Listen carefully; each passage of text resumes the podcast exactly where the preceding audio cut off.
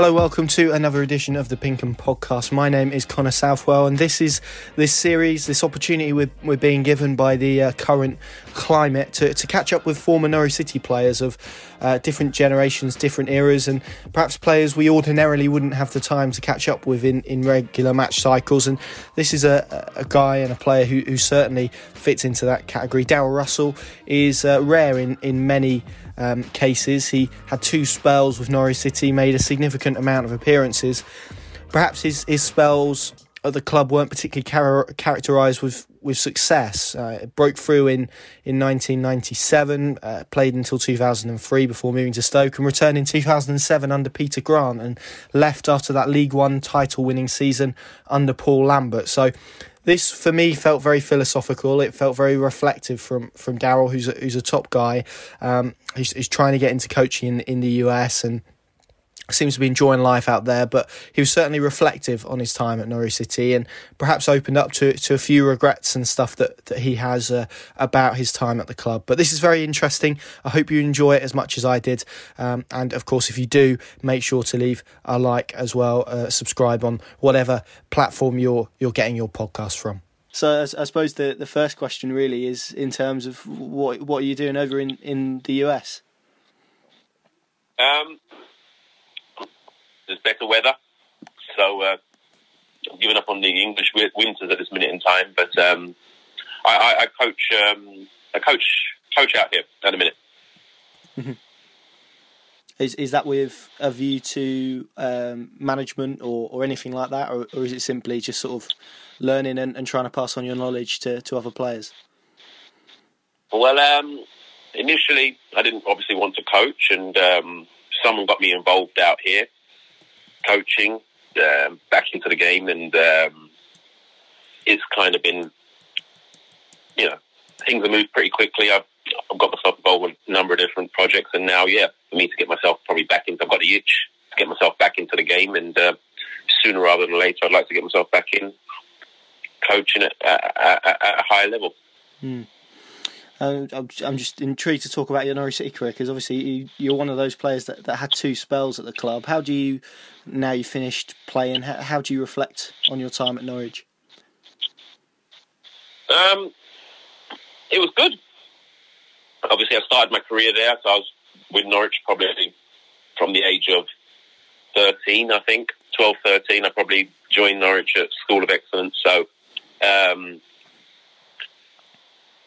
you know, to, to, to come through and see some of the players around that were that were around at the time, um, and around me in the younger ages, and then for you to break through and you know be one of the few to kind of come through, especially in that kind of era, and that stayed in the game for the whole career, mm. was obviously you know I probably count myself lucky, but also you know I must have put the work in that was required to keep myself within the game. So uh, yeah, I mean I, I've got to be thankful for Norwich for given me that opportunity to play and, and do the game that I love. Mm, absolutely, and you mentioned there you, you, joined Norwich as as a youngster. What what was the environment like then? Because I can imagine that sort of youth development system was, was probably much or a lot different compared to, to perhaps how it is now.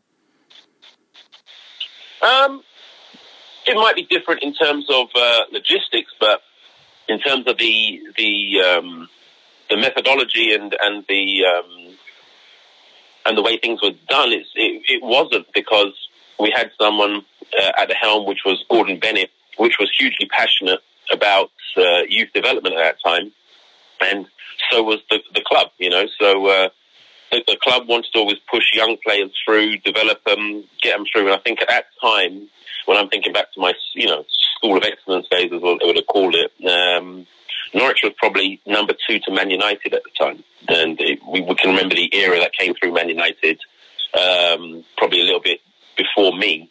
Um, so for us, we was always at, at, the top of the country in terms of trying to push young players through and um, giving them opportunities. And, and, and I just happened to be in, in, an era that got me through, and, and, and it looks like it's continued in that vein. We've always tried to develop players and, and, and give them the opportunity to, to break into first teams. And and we can see some of the benefits we've been getting in the recent days with, with, with the players that we have now. Yeah, absolutely. Uh, does it give you a little bit of uh, maybe pride's the wrong word, but but sort of um, is it pleasing, I suppose, to see the club sort of go back to that in recent years because they went through a, a long spell of perhaps not having anyone really through the academy.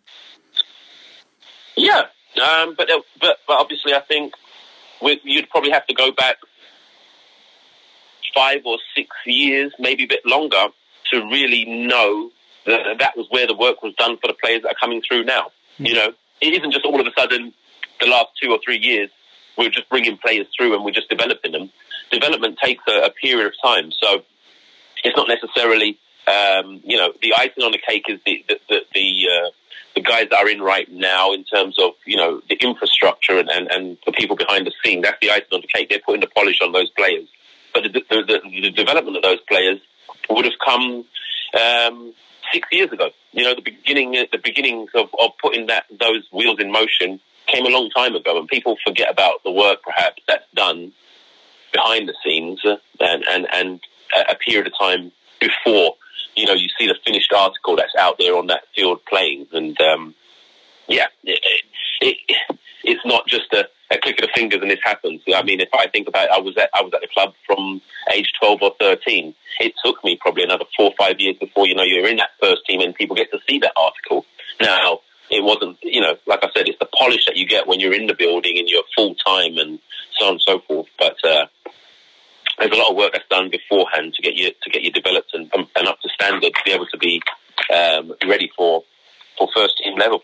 Hmm, and and that, that's obviously a journey you've you've taken, isn't it? Did you did you as a, a, player know at the point that you were ready to, to move into the first team, or, or was it a case almost of someone telling you you were ready? Um, I think as a youngster, you always believe that you're ready and you, you can do it, and um, and you have the uh, the capability of managing it. Obviously, I was given my chance, and lucky for me, I managed to grab it with both hands. Um, but when I look back about it, and I think to myself, I think, how was a 120 pound player that I probably was at the time, how was I able to, to compete with that, you know?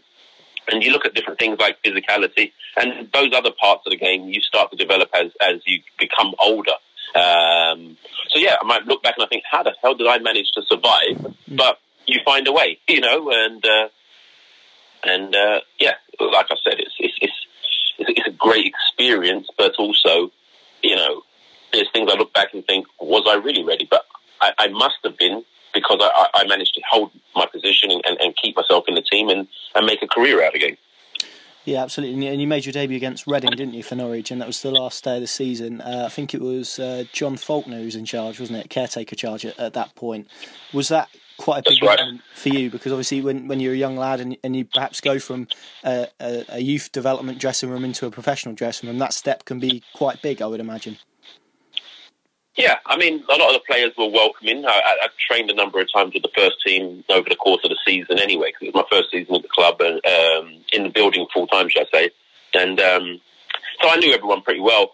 I think that what I do remember about that was it was uh, I was more nervous about whether or not I was going to be on the bench for that game. I knew I probably wouldn't be starting because we'd already worked on the starting team. Um, but I was more nervous whether or not I was going, I was going to be picked to the bench to get the opportunity. Hmm. Um, and once I kind of got that that nod to be on the bench, I think back then we had three subs, so it wasn't many. You know, it was a you know it was a coveted coveted scenario, and likelihood if you was on the bench, you were likely to get on.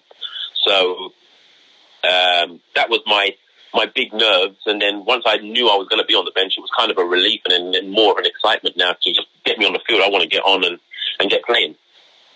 That, that's interesting. Did, did any of the experienced pros welcome you in, so to speak? Did they sort of put their arm around you and, and comfort you, I suppose, a little bit? Yeah, for sure. But also with a lot of those experience, well, you, you say experienced pros, but I would say a lot of the pros were guys that were two years older than me because we had the likes of Adrian Forbes, Chris Llewellyn, mm. Craig Bellamy. Um, and I knew them obviously pretty well because we'd played a number of points of time in the youth team. So uh, those were the guys that were kind of, you know, excited and pushing and, and, looking after me as well. And I mean, you had the older guys, you know, like um, like uh, Bryan Gunn, uh, Matt Jackson. Those guys also, you know, you know, everyone was welcoming and everyone was fine. It was a it was a good tight knit unit at that point in time back then. Hmm. And I suppose it, was a group that was understanding that young players were going to come into it as well. And, and, you mentioned there how a lot of players, and again, even some of the guys you, you just mentioned there, uh, had come through the club's academy system. So, so they knew that journey that you were on, and they understood that that was the, the pathway the club were taking. For sure. Um, and, and, and that, that was great. And I guess the, uh, the, the, the great thing about that is that the club was always looking to push people on. If they had the opportunity and, and, and kind of blood, and that's why I call it blood youngsters to try and develop them and make sure that that we had a um, we had a squad, and that, that also built into the into the system that we had of, of, a good financial background at that point in time. You know, we wasn't just going out and spending money on players and, and putting the club in a, in a, in a bad financial situation, which has shown up to today. You know, the club has been in a good financial standing for many many years. Hmm absolutely. And and you obviously built on that in, in the next couple of seasons and, and really cemented your, your place in, in a side. Did, uh, what was that period like going from perhaps someone trying to get their way into the team to actually being the guy that was trying to fight off other people from, from taking the position? Because that was quite a, a big shift in, in a short amount of time. I learned a lot. Um, I was speaking to someone about this the other day. I mean, those younger years for me and, and gaining all that experience in, in certain scenarios with certain coaches put a lot of uh, gave me a great learning curve very early in my career, which kind of probably stood me in great stead for the rest of my rest of my career. So um, it, it, they were great learning curves and and and tough ones at times, real tough ones at times. But um, for me, I wouldn't change anything and any of those experiences for the world because that that allowed me then to manage and navigate, you know, scenarios that come up later on in your career that that can I, I, I have seen and still see it cause older players problems now, you know, and uh, if you haven't experienced that and gone through it, it's difficult to navigate, especially when it does does come upon yourself. I suppose, yeah, it gives you a real exposure to what professional football and, and, and what first team football is, is like in that period? It's cutthroat. Hmm. you know, it really is. There is no. Um, and I, I, coach younger players now, and I, I, I kind of see how involved parents might be and how protective they are. And I, I kind of think to myself, I think it's, it's a different world when you get in there. You know, like this is not this is not how it works. You can't protect. You know, you haven't got people to come around and kind of stop you. You're out there and you got to fend for yourself and and fight and battle your own corner as much as possible. Because if you want to succeed, you've got to be able to, to, to navigate those those scenarios and problems. And um, you know, it's a different game now, but also you know, it's it, it's it's a tough and a cruel one because you're judged on how you play and how you perform. And if you're not good enough, there's someone else out there that wants to come and take your place. And it's always been like that, but I'm not sure people are uh, as mentally capable of handling that uh, as, as, much as they perhaps were. Hmm. Is, is, is that a strength of perhaps your character then? The fact that you were young and, and you could get yourself perhaps in, in the right mindset to play first team football because there's there's plenty of talented and, and we always hear it there's plenty of academy, academy lads who are really technical um, perhaps physical as well but perhaps don't have the, the mindset to break into a first team or, or to keep themselves there. Yeah um, I think it's a, it's a, it's a credit to my parents also you know like the way that they they brought me up and I also I give a lot of credit in a in a in a different way to to, to Bryan Hamilton. Mm. Um, I had an extremely tough time playing under Bryan Hamilton. You know, it was I was probably a scapegoat for him, an easy target, um, and it put me in a position where I was, you know, you know, you question, hold on, uh, where you question yourself um, and, and and your ability and whether or not you're good enough, and I think coming through that at such a young age with with someone that was probably as tough as him on me um, set me up brilliantly for any manager that I came across after that. Because I was managed I was able to you know you feel the lows of that scenario and you come right through it and come out the other side being able to survive it it then kind of there was no other manager that could probably you know bawl and scream at me tell me you're, you're not good enough or whatever it is because I'd already experienced it done it. Mm. Um, probably a more vulnerable time in your life when you are younger and uh, more influential or, or, more more vulnerable to to, to, to those kind of criticisms. And uh, after that, it, it, it, I found it very easy. You know, when we, we, could have had different kind of managers, and I've seen players, like I said, older players, players older than me myself, be affected by managers that might have, you know, pushed and prodded in those similar ways. Whereas I was, uh, I, I think that experience for me was huge to allow me to kind of feel comfortable in any scenario, no matter how bad it was. Hmm. Was, was that him trying to give you tough love then, essentially? Not necessarily. I don't think it was tough love, but um, you know, Brian was probably from a more of an old school um, managerial style, and and as a young player, you're an easier target than trying to probably blame or attack older players that might have a you know more of a bite back. So uh, it's just the age old you know scenario that you can have in football. It's easier to take off a, a young player than it probably is an older player. Are you can take off a stronger character or a weaker character, whatever it might be. You know. Um, and, that was it for me. You know, he, he found someone that he could probably blame or you know kick on or cause more. And and you know? It just made me caused me to inspire myself to prove him wrong. Mm. And you know, drove me to train harder, push harder. Like I said, I've got to thank him because as much as it was a tough time at that period of time, it really pushed me forward into being able to cope, cope and, and be capable of, of, handling a lot of situations that presented itself further in my career. It's, yes, it's, it's interesting listening to you there because I suppose it creates a situation for particularly a young player where it essentially gives them the opportunity to, to take the attitude that you did. Okay, I'm going to prove them wrong, or it could make them go in their shell a little bit, I suppose. And, and the fact you, you opted for that probably says quite a lot for your mindset. Yeah, I mean, I mean, most people that know me will know I'm pretty tough and headstrong as it is. So, um, like I said, if, if, if I hadn't experienced that at that age, and like you might have players that are doing great and fantastic and never experienced that till, you know, 25, 27, they've got a manager that comes in and tells them you, you can't do this and you can't do that. Now you've got at 25, 26, 27, you've got, you've got to handle that and deal with that and a scenario that you might not have dealt with prior to.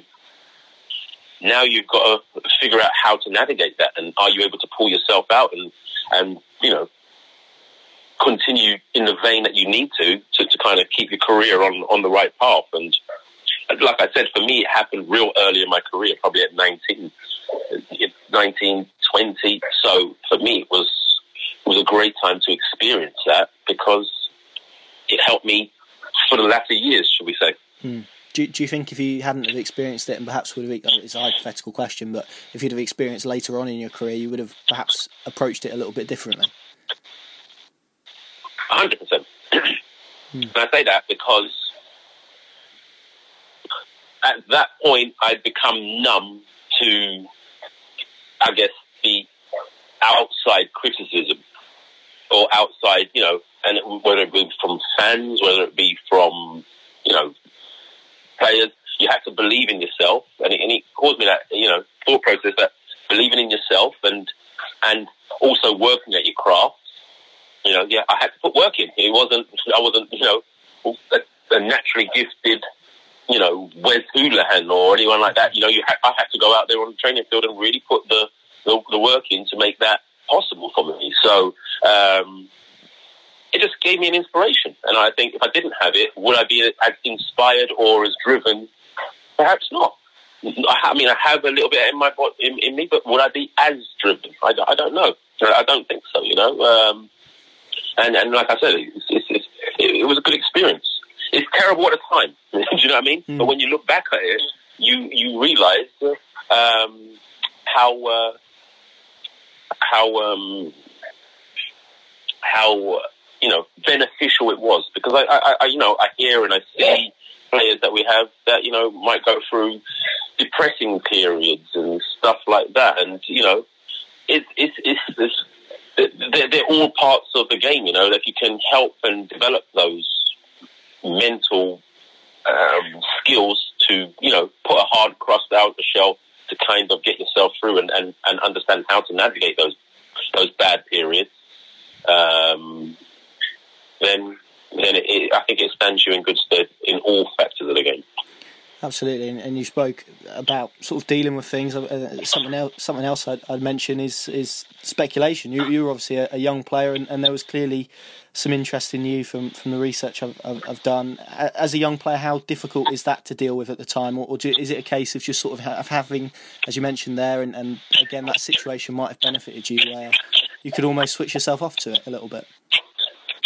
Sorry, say it again. I didn't hear it quite. Hear it. Yeah, no worries. Uh, in in terms of dealing with things, sort of, uh, in in terms of having the capability to deal with certain situations, you're obviously a player that, particularly in, in your early days at Norwich, had a lot of speculation uh, from from big clubs, and or so I'm told by the research, and and that must have been quite unsettling. So I suppose the situation you had probably helped you shut off to that a little bit.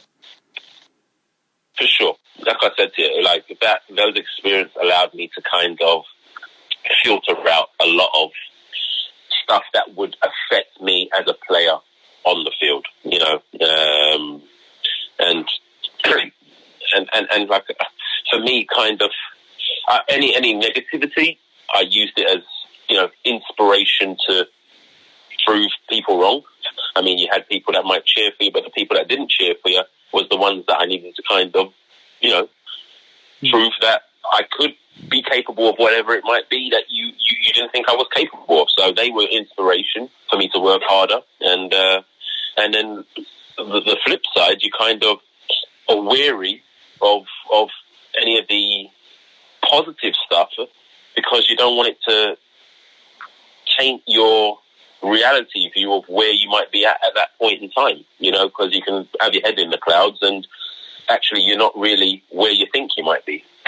So it's a balance, you know, and and that's the most difficult part in this game because there is so much, you know, outside influence that can affect your your mindset, whether it be in a negative or a positive way, which can, you know, affect the way that you play on that field. Mm, absolutely. I want, I want to ask you about one specific link, and that was a, a link with Ipswich, which obviously would have been uh, highly controversial if that had gone for. I know Andy Marshall made made that move, didn't he, at the time? Was that something you were aware of or, or conscious of, or, or was that just speculation? I suppose it might have been speculation. I mean, uh, there was never a point in time that I ever thought that I would ever move to Ipswich. Um, so it, it, I mean, for me, it wasn't. You know, like you grow up with that thought at Ipswich, and, and bearing in mind I've been playing at Norwich since I was 13 or mm. 12 or 13, that we already knew what that rivalry meant from that early age. You know, so uh, in fact, the other day I'd just seen that Titus Bramble was at Colney training ground, and it kind of itched me. I said, "What the hell are you doing there?" Do you know what I mean? Put something up on his, social. So what the hell are you doing there? Do you know what I mean? In that Norwich, you know, like it was like a traitor. You traitor to Ipswich, you know, like we have a bit of banter about it. So I mean, yeah, it, it was never a, a thought process, and, and the kind of that, but that's the way I, I am, you know. And others I know made those moves, and at the end of the day, it's, it's personal decisions. And you know, if push came to shove, and it was the only club out there, and I had to kind of move to it, then you never know unless I was in that scenario. But there was never a point in my in my career, and I was never put in that position that I had to make that ultimate decision about moving there. So it was never never a thing. It was always they were always a rival of ours, and uh, I had much respect for many players that played for Ipswich for sure. But uh, you know, with that rivalry of Norwich Ipswich, it just never was a, a, a thought that I would ever move to them. It was a, a a blasphemous, blasphemous thing to do. Yeah, I, I, get the feeling supporters are going to be pleased to hear you say that. To, to be honest, um, I want to I want to ask you a bit about Nigel Worthington. What what was he like as as a manager to work under?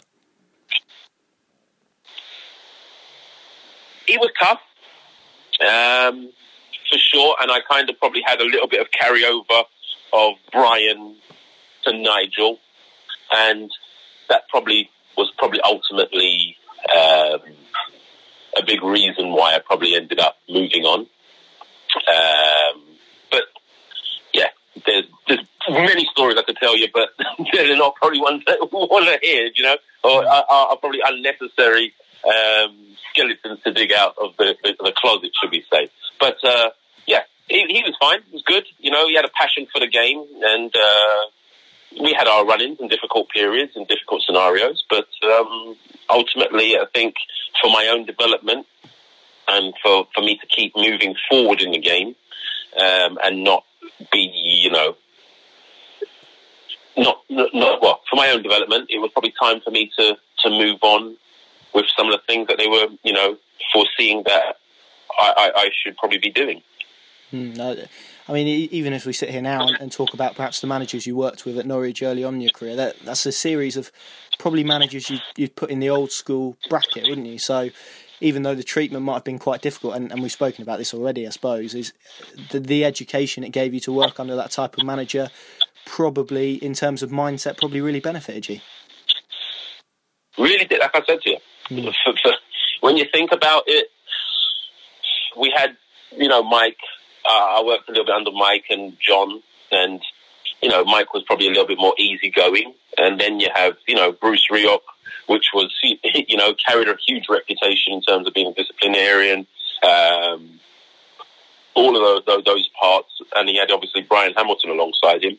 So you can imagine how tough that was. The great thing about Bruce, though, was he understood uh, probably me better, and I wish I got to play under him longer because as a young player, he was tough but nurturing as well. You know what I mean? Wanting to help develop and wanting to help push forward. Um, whereas Bryan was a little bit more on the other side for me. Um, and and and obviously then he took over, and then obviously we had Nigel, which came from you know from Bryan's school of thought as well. So I mean, they they, they were all tough. I guess when you look back at it, yeah, they're all tough managers. you know, really tough mm. uh, in in in some respects, and um, perhaps yeah, uh, maybe not. My, I guess Bryan probably sticks out more than the others, but. Uh, they, they were all tough managers when you look back, and they probably set me in a, in a, in a, in a good, you know, in a good mental state to be able to handle a lot of tough decisions and a lot of tough scenarios that this game throws at you as you as you progress through in your in your career. And you mentioned the perhaps carryover from how Bryan saw you to, to how Nigel see you. Do you, do you think their sort of perception of you was was fair?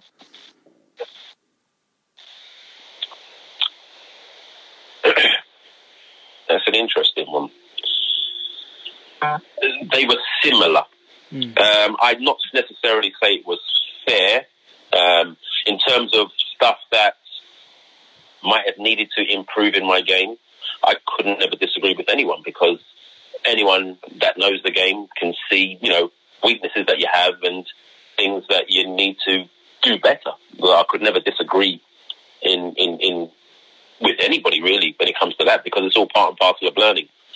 Um, but in regards to in regards to the way that they may have handled situations, I would say it was highly unfair, but nothing to cry about. It's you know, man up, tough up, tough, get get on with it.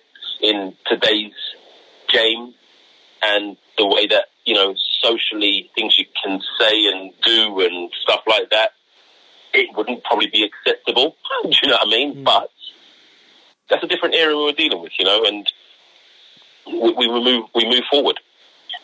Yeah, I suppose thinking about it, you probably played through two eras of football, really, from a from a, a time where it was a bit rough and and and very tough and very cutthroat, as we spoke about, to something maybe uh, maybe you can tell me I'm wrong, or that perhaps moved on a little bit in terms of attitude and treatment of players. Hundred percent. I was at the back end of the old school. So I always say that. I was lucky to experience the back end of the old school. Um, and obviously, then we had the you know like the foreign influx, um, and that was the changeover and the, and the way that we kind of look at the game, address it, how professional we are, and you have to adapt to it. You know, I was a young player at the back end of the old school, and and you know, kind of moved or had to move with the times. So as we as we moved forward with with the game, you know, in terms of progressing with it. So yeah, there was definitely a difference of difference of era for sure. Hmm. Yeah, that's that's interesting. Um, what what about how? I mean, your first time time at the club and uh, your your departure a little bit. What, what's what's your side to that? How how do you see the way that, that you departed the club the, the first time around? Um, I just think the, the season before that things weren't going in the in the direction that I required, and and I wanted to kind of you know to how I wanted to play. I wasn't getting as much opportunities as I had probably done previously in my career. Um, and then the following season, before I left, they were looking at uh, the club needed someone to play at right back at that point in time. They just needed some a hole fill in, and they kind of thought that I might be that person just to fill a hole for the benefit of it. And I, I, I didn't believe at that point in time that uh, it would be beneficial, and it was right for me just to fill a hole for the sake of, you know, hmm. for the sake of everyone, rather than do something that that's right. It was more like a square peg in a round hole, and um, at that point in time, it was probably better that I I, I moved on because um, it felt like more of a uh, at that point in time, I felt like I was more of an outsider that just was needed as and when they felt it was best, and times change. Hmm. Um, and I think I'd been at the club and played a number of years at that point in time. It was time for a different, different challenge, different, different uh, opportunity somewhere else. And Stoke came up, and off I went. Hmm. Yeah, you, you, certainly did, and, and, you're one of perhaps the, the rare breed of, of players who, who came back. So so when you when you did get the opportunity to, to come back, what was it that perhaps persuaded you a little bit? Because there there are some players certainly who, who perhaps don't go back to, to former clubs. Um, big one was probably Peter Grant. You know, um, I knew Peter, and uh, I learned a lot from Peter when I played alongside him. The very few games I did play alongside Peter, I learned a hell of a lot, and kind of he was well ahead of his times in terms of being a true pro. Um, in an old school era, for him to take the game as professionally and as seriously, which would probably be looked upon as normal now, was very foreign back then. Mm. Um, and that's where we talk touched on about the old school and new school era. He was well ahead of his time in terms of being a, a, a what I would consider to be a true pro. And you know, you, you see these things, and there, there are a lot of the things that you learn and and and, uh, and want to take forward in your own career. And obviously, him being at the helm, you know, I, I knew how professional he would be and how detailed he was. So I thought it would be a good move and a good opportunity. And I believe that the club was trying to get themselves back into the Premier League and, and, and kick on from there and uh, uh, from after just coming back down again. And I thought it would be the right move at the right time. When when you came back, did it feel like you were walking into a club that had changed a little bit? Obviously, they'd, they'd been through the Premier League, hadn't they come out the other side? Obviously, Nigel had, had left after a, a, long time at the club. Did you feel like the, the club you were walking into was, was a lot different, or perhaps a, a bit different to the one that you left? Yeah, it, it had grown up. It had become more professional. You know, more slick. Everything was uh, nice and newer, shinier, and and more streamlined. So, for sure, it was it was definitely a big step from where it was. Um, when I, when when I left. Hmm. And and you obviously touched upon Peter Grant. He's an interesting one, isn't he? Because I think every player you speak to says he, he's an excellent co- excellent coach. Uh, helped them on on the training pitch, and yet in management at Norwich City, it, it, didn't quite work for him, did it? Is is there something or a particular reason, perhaps, that, that you feel it, it didn't work for him at the time? Um, like you say, and, and this is something I've experienced now when you become a coach yourself. Some people are really good coaches and should just be a coach, and some people are really good managers.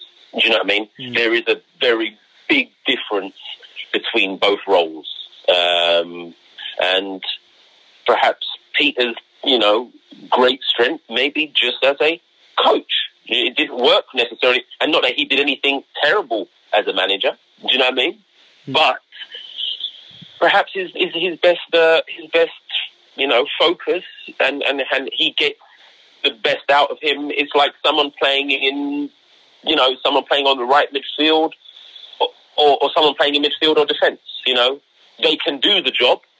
It might not necessarily be as great as it could be, but they do a far better job when they play, and it's more natural to them when they play in, in, in, in midfield. And that might be more with Peter. You know, it, it, might just be more natural for him to be in the coach role, and you get you get the best of him there than he did. But I mean, I would have loved to have seen him get another opportunity at the helm mm. because you can't argue with the details and the way that he does things. That's that's you know anyone in football one that knows it knows the games. You can't argue. Sometimes it just doesn't you know fit right for you at that point in time.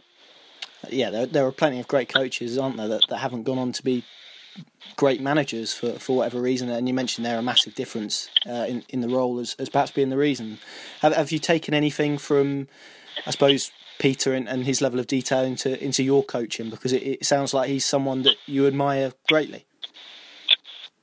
Yeah, there's a lot of my managers I do, but um, the, the, the the one thing that I kind of that kind of pains me is that you wish some of the stuff that I like to teach now and and and, and show now is I wish I'd had them at, at the same ages that I was at. You know, like I wish I'd had that information. Mm. Um, and that's why I kind of try to pass that information on to those younger ages because it, it allows you to think about the game. But you, you now look back and you go, I wish I'd taken more notes. I wish I'd, you know, I wish I'd written more stuff down and done stuff, but I had no aspirations at that point in my in my life to to be a coach. But you look back on it and you take all the little good pieces that you see, and you understand why and probably maybe now so more, you understand why good managers and good coaches are good managers and good coaches, and why poor managers and poor coaches are poor.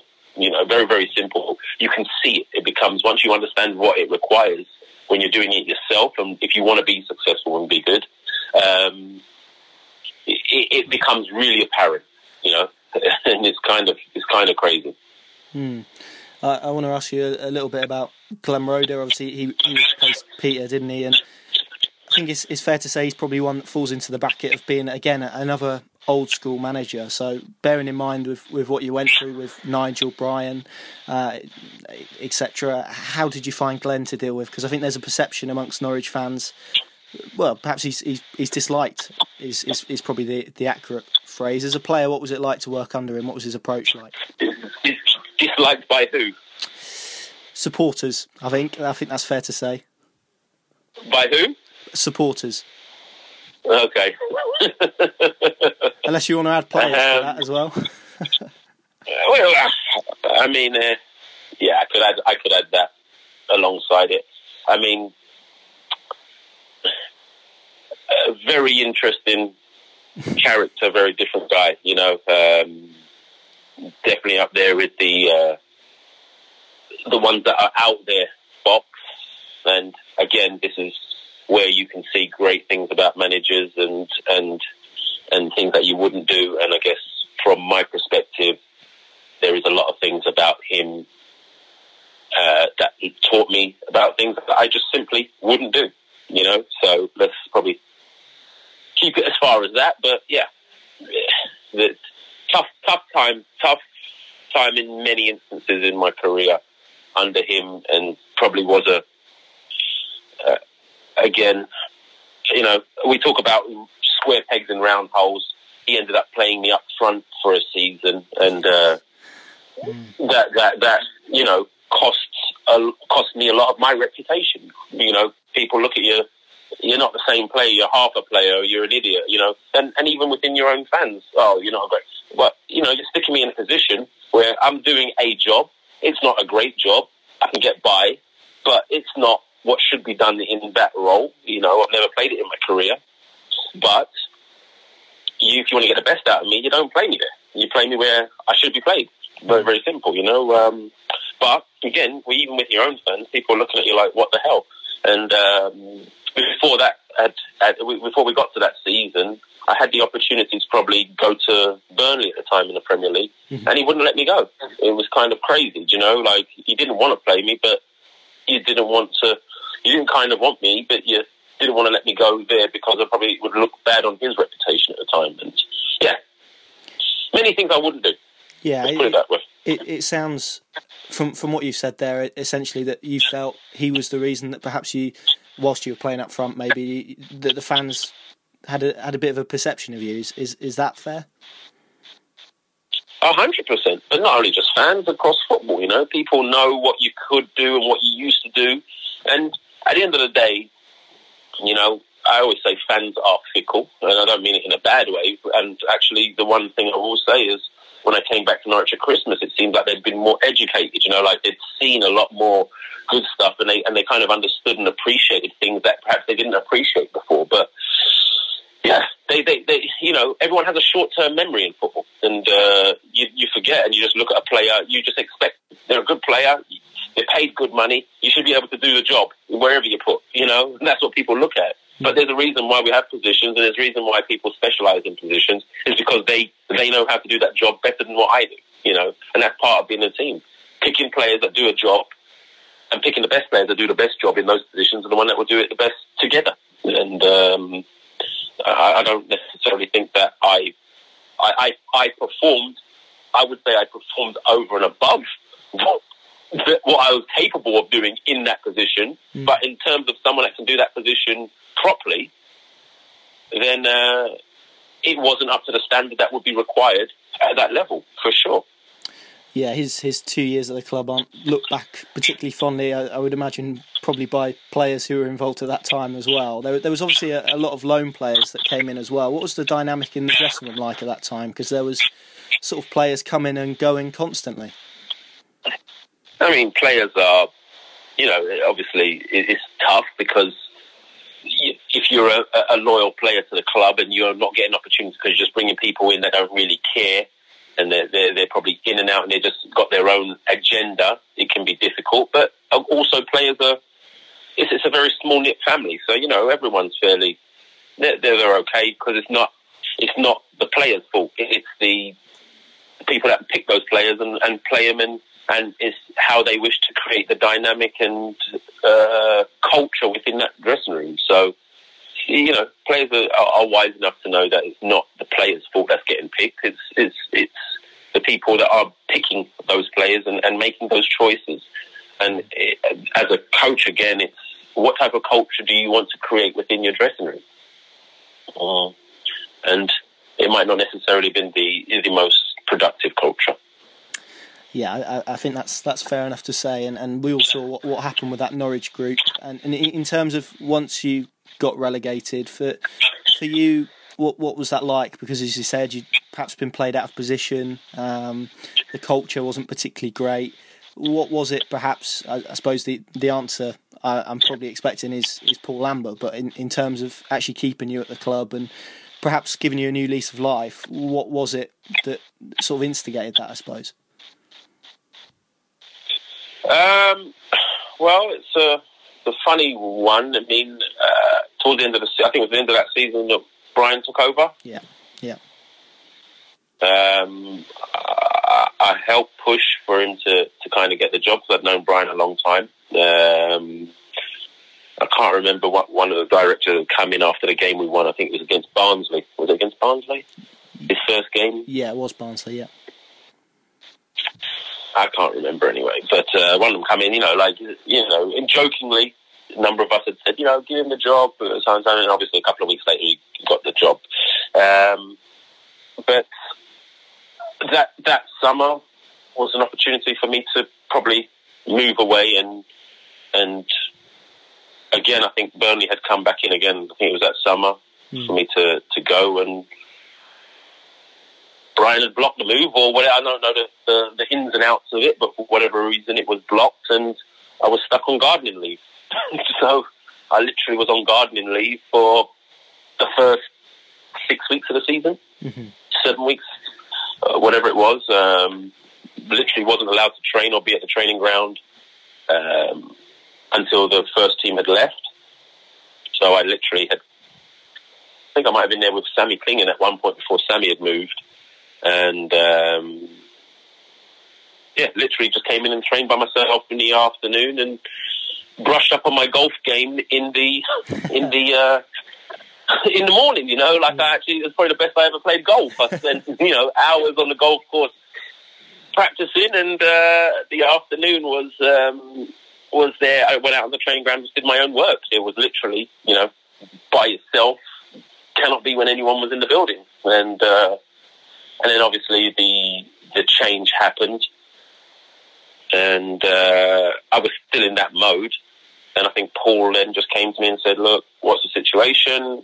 just said what it was, and he said, "Look, if you want to come in and train and, and train, start to join back in with the with the group, then you know you're welcome to, and let's see if we can get you fit and get a couple of reserve games under your belt." And I guess that was it. I kind of played a couple of reserve games, you know had to kind of get myself fit because I'd done nothing all of pre-season, and well, I think we're now a couple of weeks into the season, um, and then the rest is history, I guess. What What was the reason you were you were put on gardening leave? As, as you mentioned, they you obviously could have got a move away, but they re- they rejected that. But then you were put on gardening leave. Were you ever given a, a justified reason as to why that why that actually happened? well, they wanted probably I don't know whether it was just to, to, to have me move on, and they just didn't want me in and around the group. Hmm. I said that's yeah. That's a question you'd have to ask the, those those those that made those decisions at that time. Hmm. But um, I felt let down for sure, um, especially you know people that you've known for a, a, a period of time, a long period of time, you know. But at the end of the day, you consider it, and I looked at it again. This is one of those situations where you look at it, and probably the the the, uh, the early parts of your career has allowed you to kind of handle it. You know, it's not personal; it's business. Hmm. At the end of the day, you know, and that's how I looked at it, and that's what probably inspired me then. Because I didn't have to come in in the afternoons, but if I wanted to train, that's what I had to do. So, in the afternoons is when I came in and, and did the training that I wished to do. You know, got got on with it in the afternoons and got the work in for my own benefit. Were, were you pleased then in, in that case when you were given the opportunity to come back into the group and, and Paul Lambert did give you a, another opportunity? Yeah, yeah, for sure. I mean, like any opportunity, yeah, and I, I was always committed to Norwich from the age of, like I say, twelve or thirteen. I was already committed to Norwich. Like um, I'm, whether I wanted or whether I was going to be moved on at any point in time, you were still, and I'm quite sure people know how I played a game. You was always going to get hundred percent from me. Didn't make a difference. Like there was no influence of I'm not going to try. That was part and parcel, probably a, staple of my character traits or player traits. Is you know what you're going to get. I'm going to work hard. I'm going to give you everything I can give you. Mm. Very, very simple. So for when people don't think I'm going to give you that or question it, knowing that's what I am about, that's a tough one. So yeah, um, yeah. Once you get the opportunity, I'm going to give you, regardless of whatever may happen or may not happen. You're going to get 100% from me. You're not going to get anything less. Uh, that doesn't, you know, feature in my in my thought process.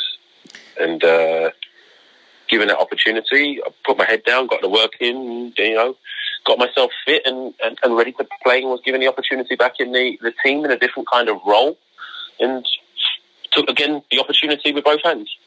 Yeah, I mean, you, you weren't sort of the, the only player who sort of experienced that. Well, I think Wes went through a similar thing and again had to be given perhaps a, a little bit of a, a, kick up the backside. Not that that's what happened to you, but in, in his instance, it was, it was probably a different situation. Gary Doherty as well, experienced players that perhaps had found their way out of the team for, for one reason or, or another. What what was Paul Lambert like in, in terms of giving you guys a, another opportunity? How did he go about that? Because again, you, you sort of went from being a player whose future was elsewhere to being quite a pivotal role in, in that League One season.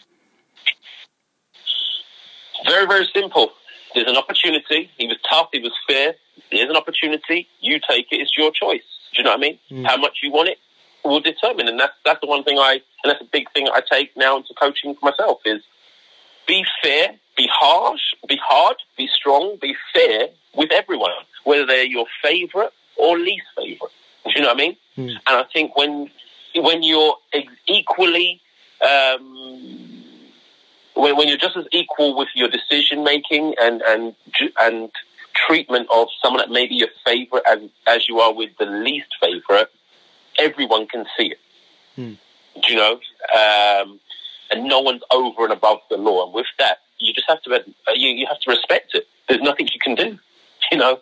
And and you know you might moan and groan about it because you think that you'll probably be on a more favourable side, but the the guy that wasn't on the favourable side got exactly the same punishment and exactly the same treatment. So you have to accept it. It becomes a consistency throughout the the club and the team, and I think that was a big factor in bringing the team together and uh, having such a great team spirit because you knew if I stepped over the line or it wasn't right, I was going to get the same, you know, the same, what should we say, you know, telling off as, as the other guy would do as well.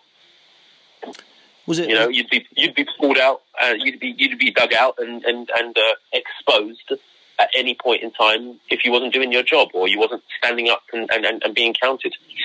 Mm, absolutely. I'll, I'll, ask you a bit more on, on Paul specifically at the moment, but was it quite nice for you personally because of what you'd been through again in, in the first spell at Norwich, but also under Roeder, where you were played as a striker out of position, that you were given this role under Paul Lambert that perhaps did suit you a lot better, and you were able to show supporters and show those people in football that had perhaps maybe not written you off a little bit, but certainly that, that reputation that, that you said had been damaged to, to sort of prove them wrong again, I guess.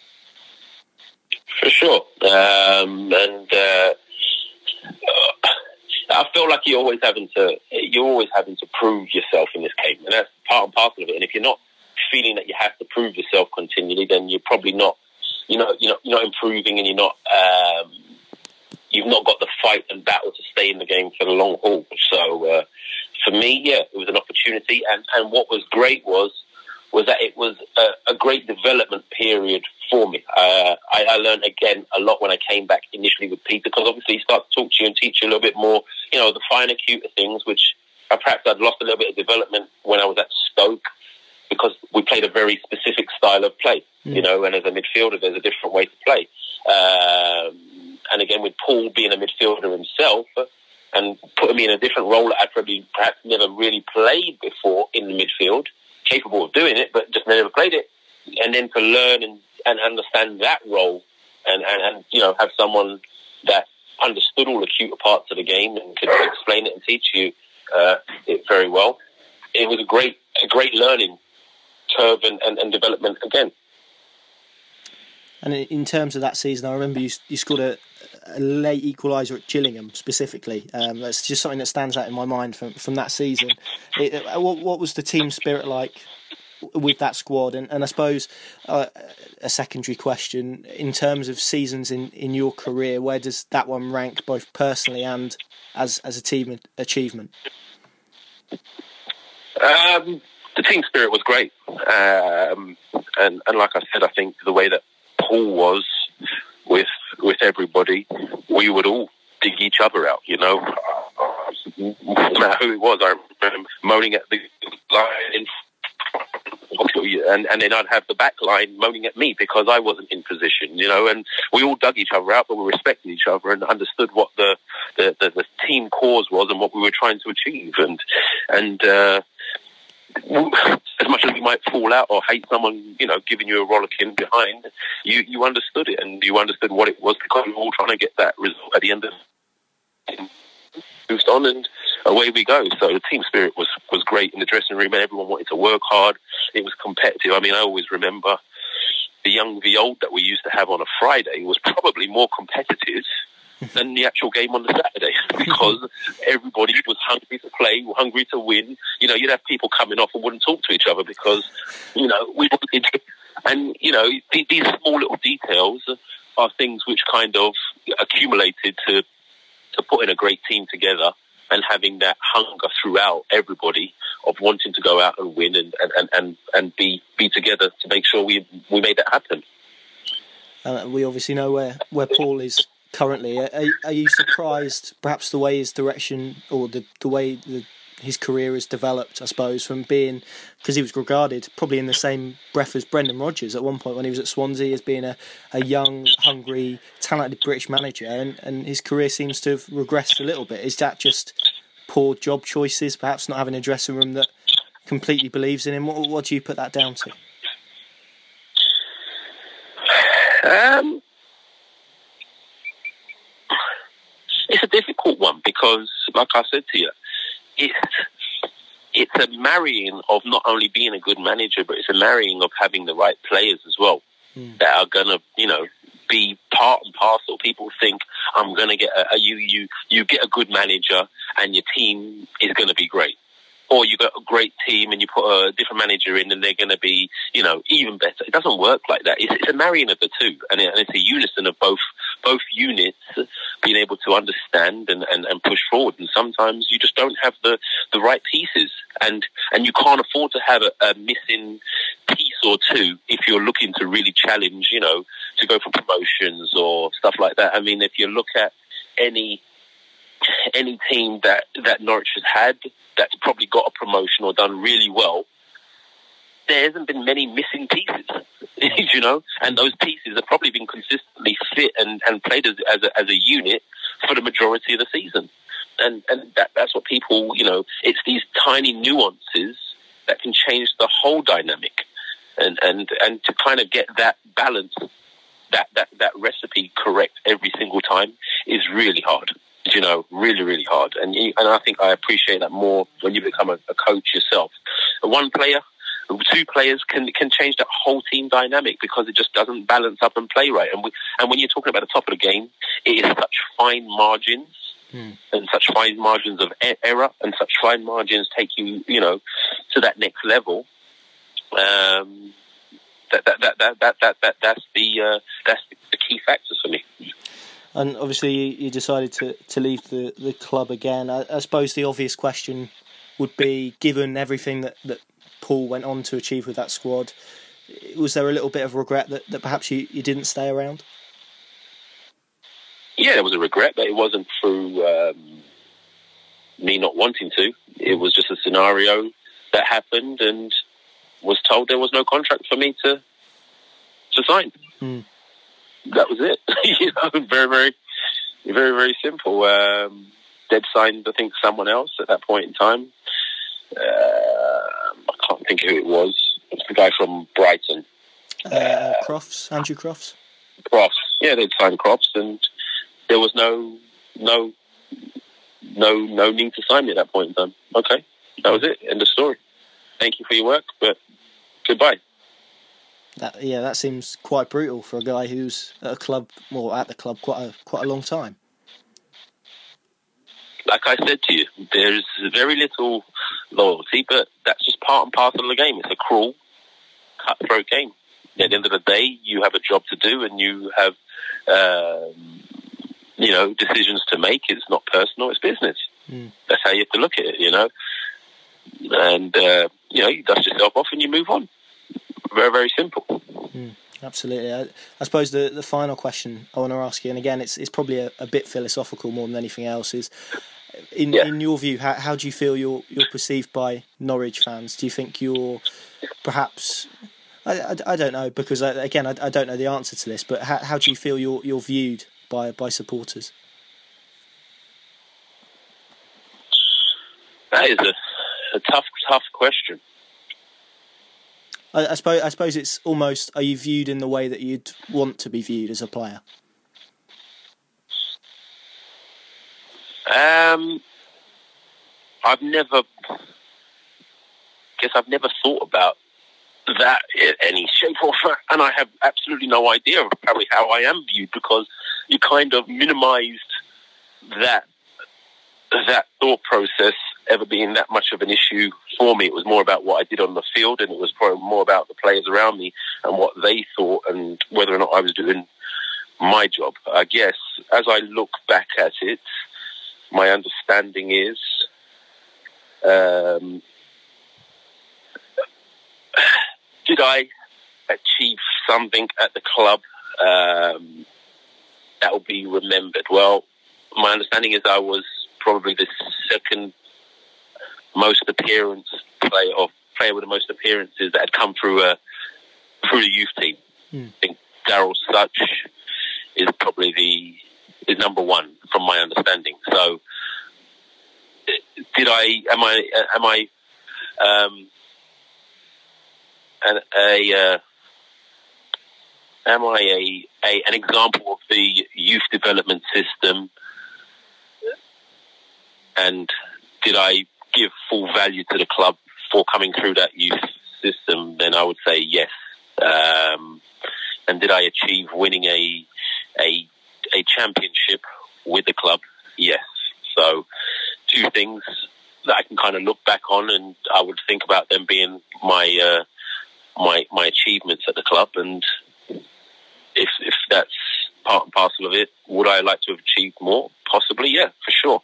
Mm. But are they good achievements? I would say so. And um, am I happy about them? Yeah, I'm pleased. I mean, the winning the championship or winning the League One was uh, is a huge.